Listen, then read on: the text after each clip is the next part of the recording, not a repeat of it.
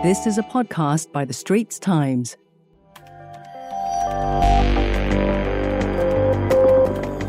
Hello, I'm Andre Yeo, Deputy News Editor for The Straits Times. I'm David Sun, crime correspondent with The Straits Times. And I'm Jessie Lim, a journalist with The Straits Times. You're listening to the 10th episode in a podcast series by The Straits Times called Stop Scams. Since 2016, victims have lost more than $1 billion to scams. In this episode, we are speaking with Mr. Frankie Phua, Head of Group Risk Management at UOB. Thanks for joining us today, Frankie. Hi. Hi, Frankie. What does the Group Risk Management team at UOB do? And what are some of the risks or threats that your bank customers can face?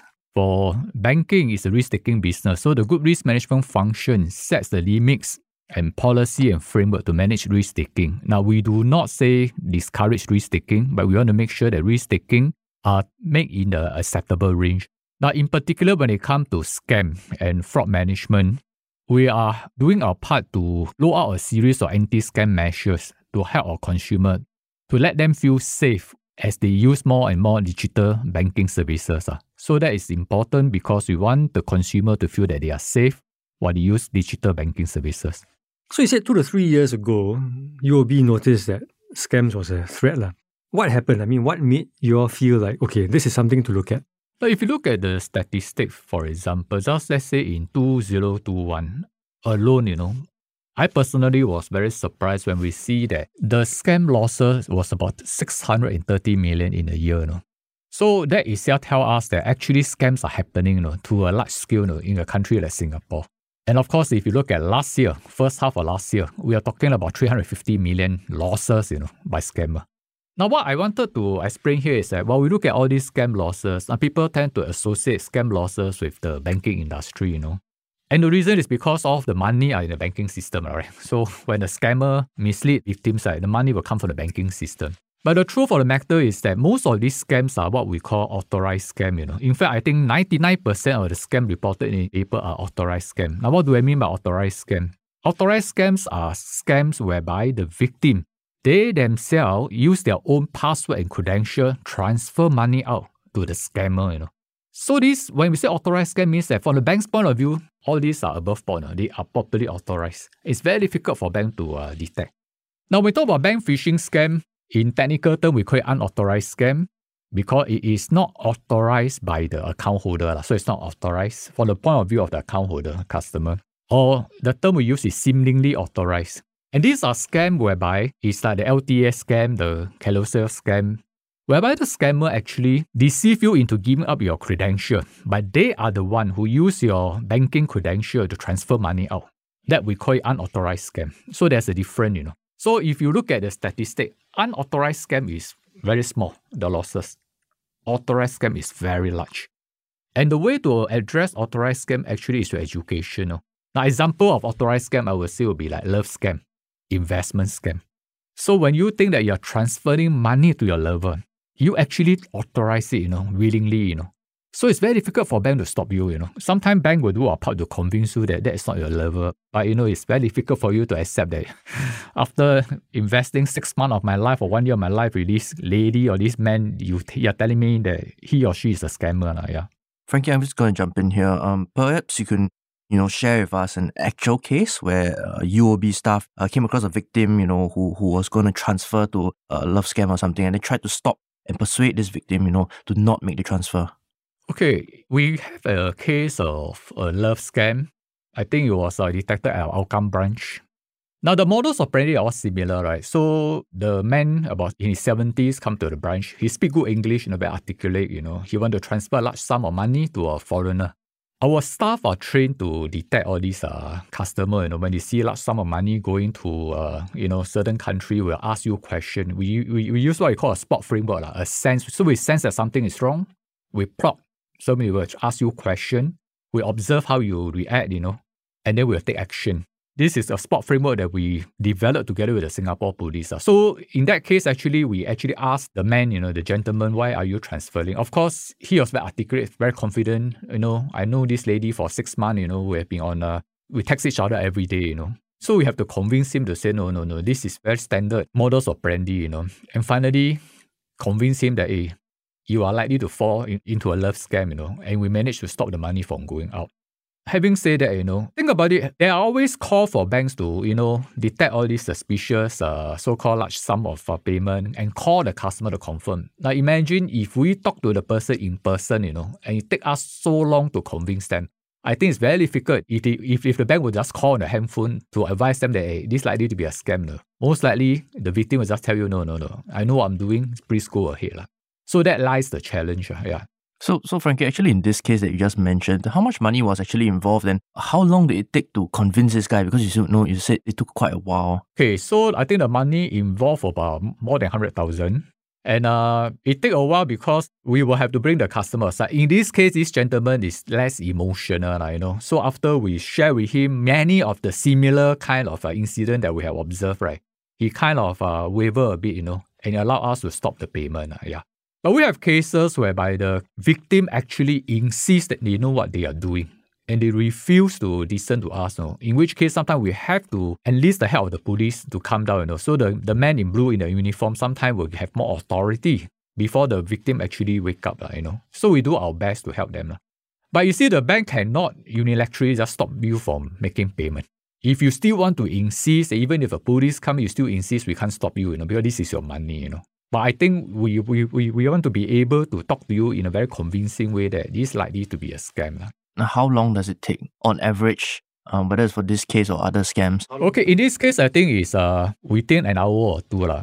But there are cases whereby they make a series of payment, you know. You tell them they don't believe. I mean, we have cases, you know, where it was few days later, after many transfer later, then we managed to convince them. La because it depends on the scam. For example, in the China police impersonation scam, they are taking a long time to uh, make you transfer money out, you know. So they may be uh, talking to you. So when we talk to the victim, they may continue to make transfer out. You know. We have to keep on talking to them to say that, no, no, I think you have really fallen into a scam. By which time when you when you really realize they could have made 10 transfer already, uh, you know. As I say, you know, we can't stop the transfer. We can only tell you, you know, but if you refuse to take our advice and you want to insist to make payment, we have to let it go, you know. But sometimes we, if we are quite certain, we will try to get the police or this, and we convince him over a period of time. So, Frankie, I'm quite curious, but um, how does UOB convince victims that they are likely um, a victim to a scam? Uh, does UOB show them past articles? Because, you know, people always think they're special, right? They think that it will never happen to them. So, we will show them past cases as it happened, and most of these cases are similar uh, modus operandi. As I say, our, our frontline staff, uh, they are trained uh, you know, to be uh, empathetic, talk to them nicely. We try to, you know, empathize with them, you know so that they, they, they don't feel get so defensive, you know. And then we will tell them that, you know, we have many of similar cases. And hopefully that they suddenly realize that, oh yeah, I could be a victim of a scam. Like, yeah. So I think for those where we can detect the branch, our success rate has been quite high. La. But something I find quite insidious is that scammers will transfer money in like small sums and many such transactions. So how does UOB detect when there are potentially scam transactions that are being performed? If they perform a series of many small payments, it's very difficult for banks to uh, detect. To be honest, these are authorized scam. La. That's why the scammers some nowadays are very smart, you know. Although we do have some kind of fraud rule to detect, but it's very difficult to detect all these uh, small transfers. Uh. At the branch, usually those who are able to catch is when they transfer a large sum of money. Then we will ask more questions through the spot framework, you know then we'll be able to say, hey, I think it's suspicious. Why are you transferring such a large sum of money, let's say to a Nigeria or what, you know? And this is where we will try to convince them that, you know, we see many of such cases happening in the past, and I believe that you are potentially a victim. And once the money is transferred out, what are the chances of getting it back? If the money is transferred within the Singapore banking system, there's still good chance, you know, because the banks work very closely to try to help to recover. But the moment it's out of Singapore, then it's very, very tough, very, very difficult. Yeah.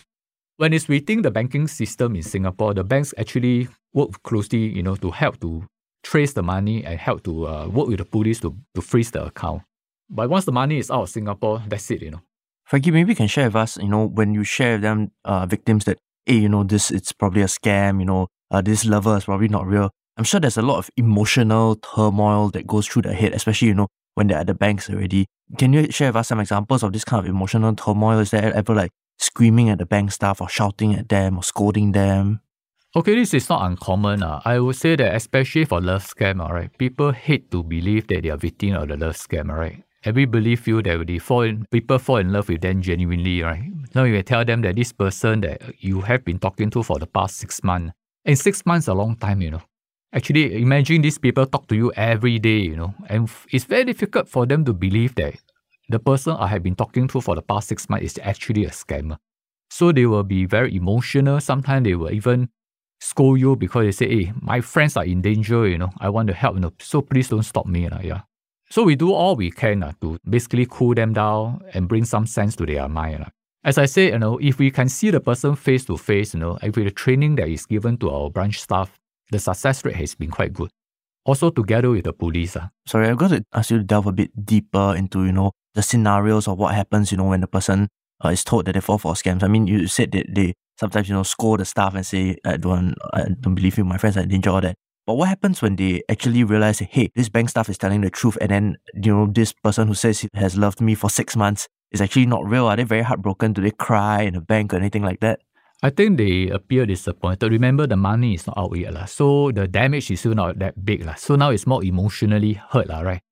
Imagine the money out is very different, right? So here, then you will start to have a sense of, uh, at first of self-denial, right? After that, they will have to uh, accept it, and then they will cool down. They, and it tends to be a bit appreciative of the bank's effort la, when they realize that, you know, yeah, you actually help me to save the money. So are there any other challenges, you know, you foresee in the near future when it comes to scams in Singapore? I mean, it's rapidly evolving and changing all the time, right? So uh, um, how does the bank tackle this constant change? Now, when we come to authorized scam like love scam, investment scam, all this, I think we have to do a lot of education. I think the only way is that the public have to be vigilant, right? Because that is very difficult for banks to intervene because these are authorized transactions, right? But what the bank do is that we will try to make, make all these uh, case study available to the people, you know. In fact, we as an industry, we are looking at even doing crime watch or this to make the people aware that these crimes are happening, right? Now, at the end of the day, I think there will always be victims. Uh. But what we hope to do is to minimize the number of victims and minimize the number of uh, the amount of the scam losses. Uh. Frankie, um, understand that recently there was a spate of scams linked to Carousell, and the banks uh, were deciding whether they should introduce friction to slow down certain transactions. Can you sh- like share a bit about that? Is that still happening? Now, I'll put it this way that whenever there's a scam attack, bank will take tactical measures, uh, and such measure will always result in some inconvenience to the consumer. And usually we will publicly announce to the consumer, but we will not tell you what exactly we do, lah, right? But as I always say, you know, that, that we need to balance uh, speed and convenience. So whenever the scam risk is lower or subside, then we things will go back to normal. So bank must be agile enough to be able to uh, look out tactical measures to fight scam, you know. And consumer have to understand that sometimes we have to do that to protect them, you know. Find us on Apple, Spotify, Google Podcasts, or via the Google Voice Assistant and Amazon Alexa enabled devices. And now, back to my conversation with my co hosts Andre Yeo, Jessie Lim, and our guest, Mr. Frankie Phua, Head of Group Risk Management at UOB.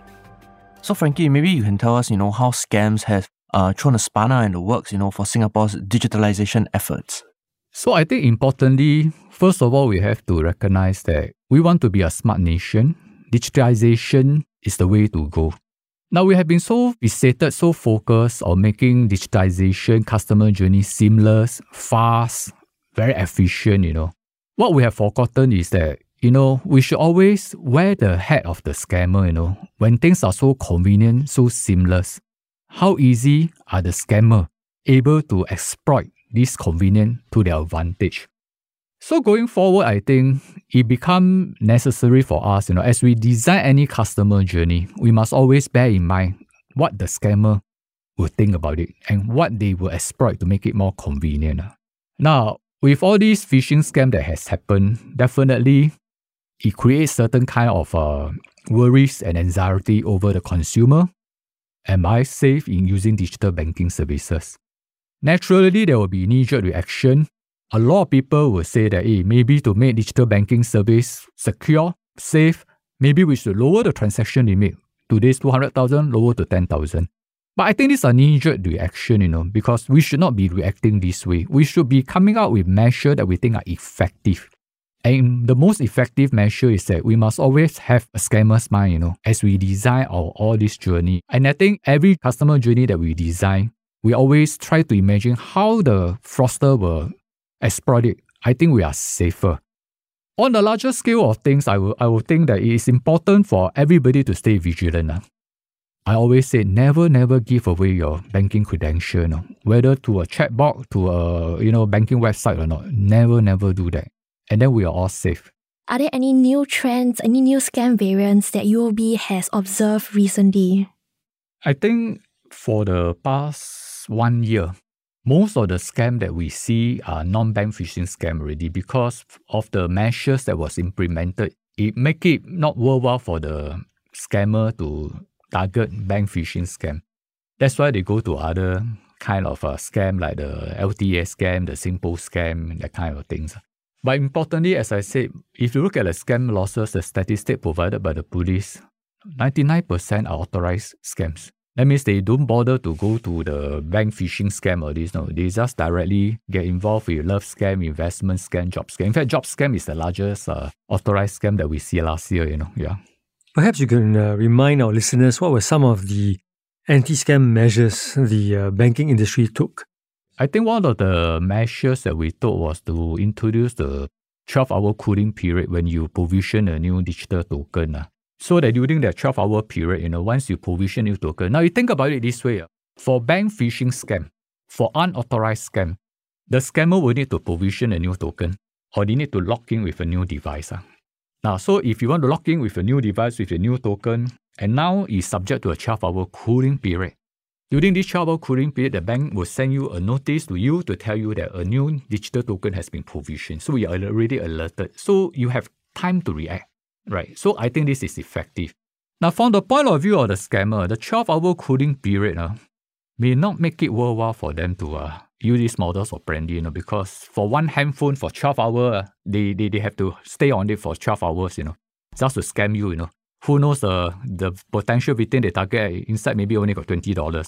Without the cooling period, the scammer will just provision a new token, they will just go in, take the money out, you know. With the cooling period, I think it has been quite effective because it's, it's no longer worthwhile for the scammer because they need a lot, a lot of devices just to wait 12 hours, you know, to clean up the values out of your accounts, all right?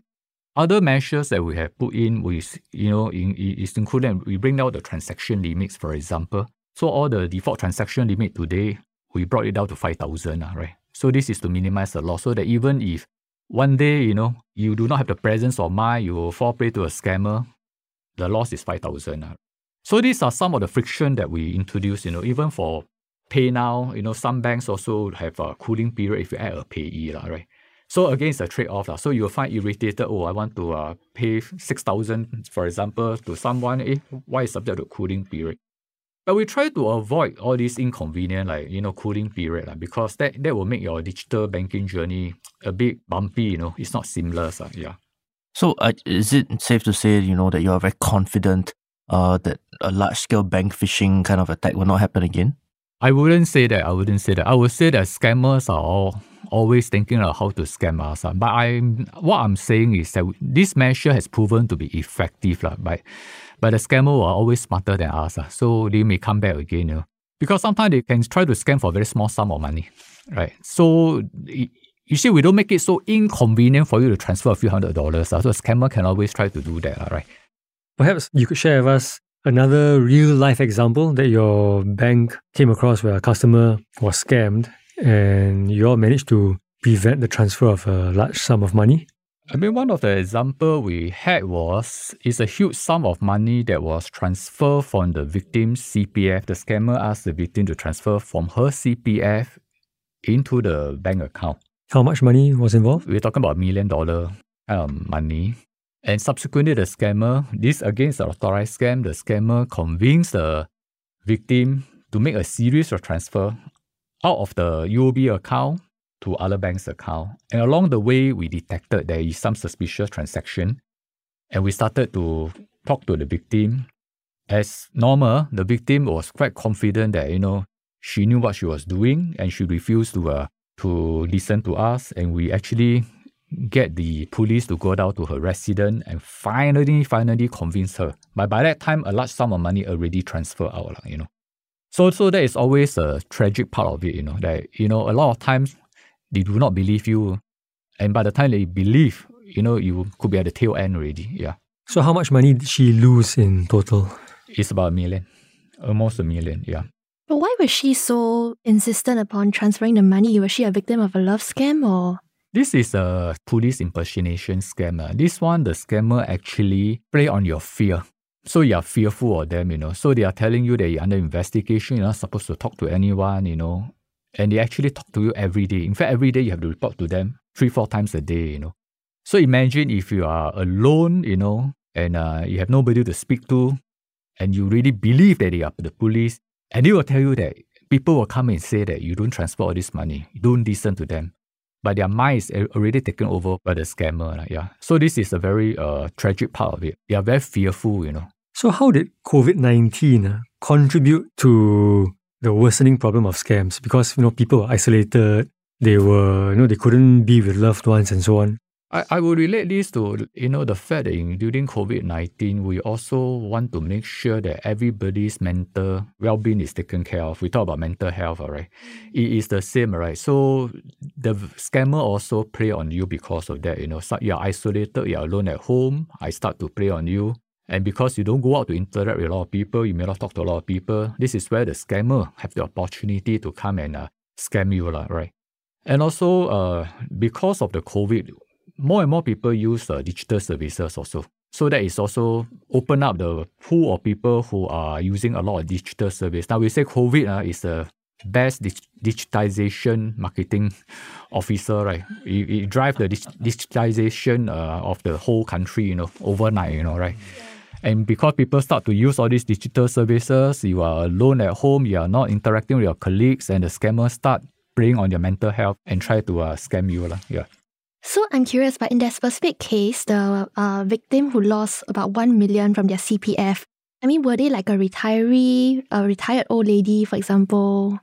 In that case, it is a retired old lady. But I want to caution that there is a tendency for us to think that victims are usually the elderly, but that is not the case, you know. As what I think Sun Xueling said last week uh, in the uh, seminar, right? Victims are all from all walks of life. La.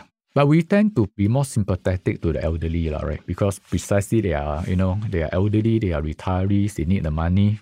But all of us here, you know, cannot be too confident that we will not be a victim of scam, you know, yeah. All of us are potentially, you know, can be a victim of a scam if we are not careful. So we have to stay vigilant. What are some of the professions that you have seen who have fallen victims to? So it's all uh, walks of life, uh, accountant, lawyer, doctor, everybody. So the point I make is always is, and I well, I make it a point, you know, I share this with my family, my wife, my daughter, you know, because the last thing I want is that, well, you know, I'm so involved into anti-scam measure, my wife or my daughter become a victim of a scam, right? So I think it's important for us to always share this story of friends or this, you know, because we always think that we will not be a victim, you know. We could be, you know, we could be, we don't know, you know. But it's important that we educate our people. When something happens, we share with our loved one, you know, to say, hey, this case happened, this is exactly what happened, you know. Say, for example, we may want to tell our loved one to say that if somebody claim to be the police and ask you to report to them every four hours, please let me know or let you know, you know, so that you can guide them. Because don't want them to be alone. Uh, yeah. Now, in 2021, when, you know, we had that big saga of the local bank, um, you know, its customers lost 13 to 14 million dollars, right, to the uh, phishing scam. There was the debate of who should bear the losses. So when a bank customer loses money to scams, um, who's responsible? You know, who should pay, the customer or the bank? Okay, so this is a very tricky question. I only want to say this: uh, everybody has a role to play to, to, to fight scams, all right? As a consumer, as a customer, I should never, never divulge my banking credential to anybody. This is the minimum I ask of is hygiene, you know, right? If you give your credential away, if, if you like you're giving your wallet away, you know. Today, if you lose your wallet, you know, with all the money inside, who are you going to blame, you know? You can't blame anyone because all the money is in the wallet, all right? So I, I think the key thing is that have you as a consumer given away all these very sensitive credentials? At the bank, there are certain res- responsibility we need to do because when you make a certain transfer, you change a limit well, or you add a payee, we send you a notification to inform you. Yeah. So all in all, I, I think everybody has a role to play. But importantly is that who to compensate should be predicated on the principle of not encouraging moral hazard, right? If you say that every losses the bank has to pay, then there will be everybody will be happily giving away bank. We should not have a situation of moral hazard, right? But certainly banks and consumer, even the ecosystem that the telco is, all of us have a part to play. Yeah. Um, so Frankie, I'm just curious, but what are some new initiatives that are in the pipeline that UOB or banks are going to roll out to tackle the scourge of scams? I think one of the very uh, powerful concept which I passionately believe in is the concept of a money lock. Now, this is something that as an industry we're still studying it. I, something that I personally advocated, you know. Um, the concept of money lock is this, you know. Imagine, you know, you have uh, a lot of money in the bank and you ask yourself, you know, I don't want to wake up one morning, you know, in the wrong frame of mind, a scammer call me and I lose all the money in the account. How much of the money I have in the account I should lock it up? Once you lock it up, it means that it can never be digitally transferred out. So if, if your risk appetite is let's say 10,000, it will say that, okay, I have 1 million in my account, only 10,000 can be made available for digital transfer. This is the concept of the money lock, you know. Now, it means at any point in time, there will only be 10,000 in the account that can be transferred out. Now, if you want to put more money into the account for digital services, you have to go to the branch. Uh, yeah. Now, so what it, what it means here is that if today you suddenly in the wrong frame of mind, wake up wrong side of the bed, you know, a scammer call you and you so carelessly divulge everything, your credential to the scammer, you know your maximum loss is 10,000. Now, this money lock concept is meant to be a way to empower the consumer to protect himself or herself. It will be given to the consumer at his or her option to activate it, you know. But if a consumer felt that no, I want convenience, I no need to lock my money, I'm always alert, so be it, you know, because we don't want to create unnecessary convenience. But I believe there are many people who believe that, you know, I will never transfer so much money out for my uh, account anyway. I want to have the option to lock the money. And this is where the money lock come in, you know. And for people, you know, man in the street, they may decide to say, I want to have only 5,000 exposed to potential scam risk. Uh. That doesn't mean that we encourage the scammer to scam that 5,000. What we are saying is that, you know, at least the bulk of your savings are safe because we use digital banking services because of the convenience. We need to transfer money to our loved one or this. So this allow us to, you know, mitigate our risk, limiting our risk exposure yet at the same time enjoy the benefit of digital banking services. So yeah, at your option. I think it's a great initiative. Uh, how soon can we see Money Lock possibly being implemented? I think the industry has studied this quite in detail, and uh, hopefully, you know, soon will be some of the banks will be able to roll out in one form and another. Now, today, I think the devils is in the details, all right. But this is a, as I say, it's a concept and I think most banks uh, agree that this is a good concept to inspire confidence in digital banking so that everybody feel that, you know, I can have the safety of digital banking with the convenience which come along with it. Thanks, Frankie, for being on our podcast. Yeah, thanks for having me here and uh, the opportunity to share my views on scams that are happening in Singapore. And that was Frankie Phua, Head of Group Risk Management at UOB, on how the bank tackles scams and protects its customers from them. That's a wrap for Stop Scams, a podcast series by The Straits Times. I'm Andre Yeo. I'm David Sun. And I'm Jessie Lim. Once again, don't forget to share this podcast episode with your friends and family. If you'd like to read our Stop Scams articles, there's a link in our podcast text description below.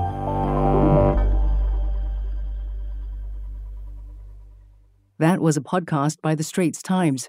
Send your feedback to podcast at sph.com.sg. Find us on Apple, Spotify, Google Podcasts, or via the Google Voice Assistant and Amazon Alexa enabled devices. For more podcasts by The Straits Times, The Business Times, and Money FM 89.3, you can also download the AWEDIO by SPH app. That's A W E D I O.